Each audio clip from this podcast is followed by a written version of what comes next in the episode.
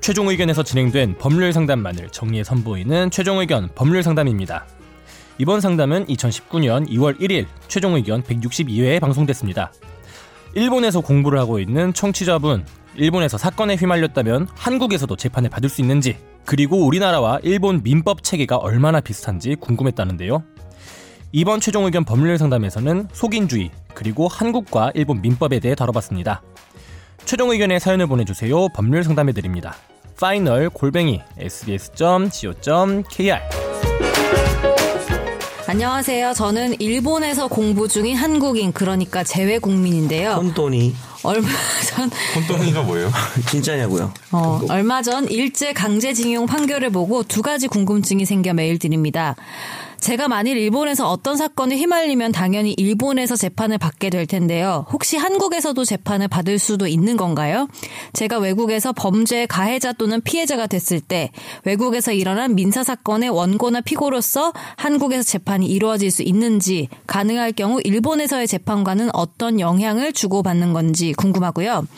두 번째는 교양으로 일본 민법을 공부한 적이 있는데 조문이랑 전체 이론 구성만 보면 한국 민법과 거의 같은 것 같더라고요.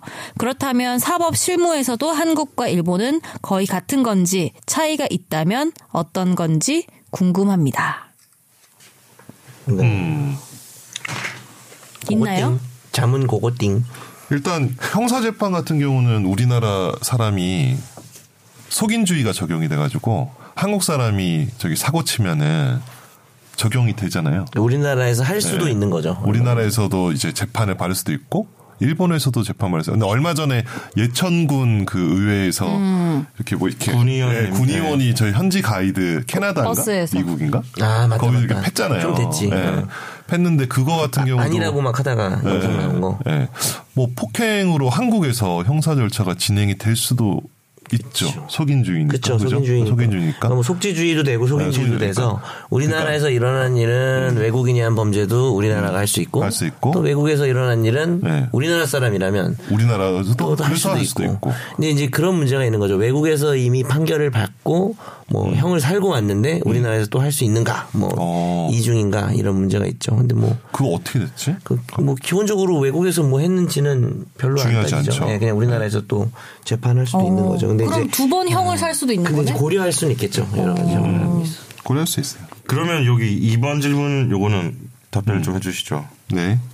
한국 민법이랑 어떤 네. 차이가 있는지. 어, 이거 진짜 비슷해. 이거 너무 비슷해서 민망한데 좀- 이거 되게 고백하는 예. 발언이. 이거는 답변하지 않겠습니다.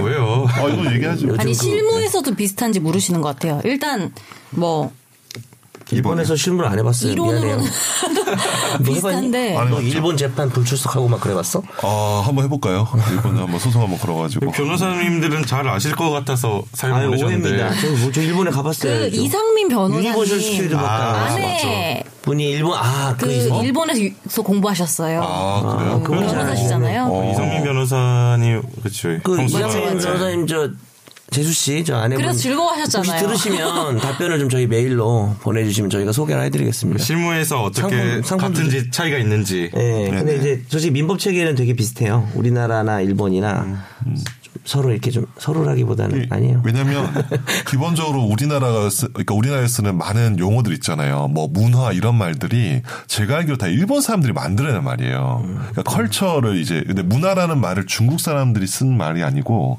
음. 우리가 쓰는 많은 사회과학이나 법률 용어의 한자들이 음. 다 일본에서 만드는 거예요. 근데 그것도 그렇지만 법률 용어는 진짜 지- 많잖아요. 예, 특히 법률 용어는 이미 아시아에서 사실 최초로 이제 서구의 법률을 받아들인 나라가 일본이기 때문에 음. 거기서 다 이제 주로 약간 독일법을 개수를 해가지고 음. 용어를 많이 자기네 자기가 자체적으로 만든 한자어로 만들고 그 한자어가 이제 우리나라에 들어오는 거죠. 그래서 우리나라 법률 용어랑 중국이랑은 약간 다른데 일본이랑은 사실 그 한자만 읽을 수 있으면은 일본 법률 교과서를 읽을 수 있다는 얘기가 나왔을 정도로 비슷해요. 아. 용어가. 예. 이거 제가 청취자 사연을 보니까 네. 법 법을 공부하시는 분 같아요. 음, 뭐? 그런가? 민법도 공부하셨다고 그러고 어, 교양으로 공부했으니까 뭐 대충 네. 이야기하시면 안 될 것 같아요, 정 변호사님. 어, 저요? 정, 근데 이분은 전공은 아니고 교양으로 공부한 것 같아요. 일본 민법 이렇게 돼가지고. 근데 여튼 출발은 약간 민법이 두 가지가 비슷하더라도 음. 이게 수십 년 동안 약간 많이 다르죠. 예. 바뀌고 이런 것들은 좀 우리랑 그렇죠. 다를 그런 수도 건 있을 것 같아요. 있겠죠. 그 나라의 문화가 있으니까 예를 들어서 제가 알기로 전세권이라고 하는 개념은 우리나라랑 일본 딱 두 나라밖에 없대요 세계에서. 맞아. 전세라는 거 자체가 전세권이라는 건. 그러니까 임차료를 안 주고 그죠? 음.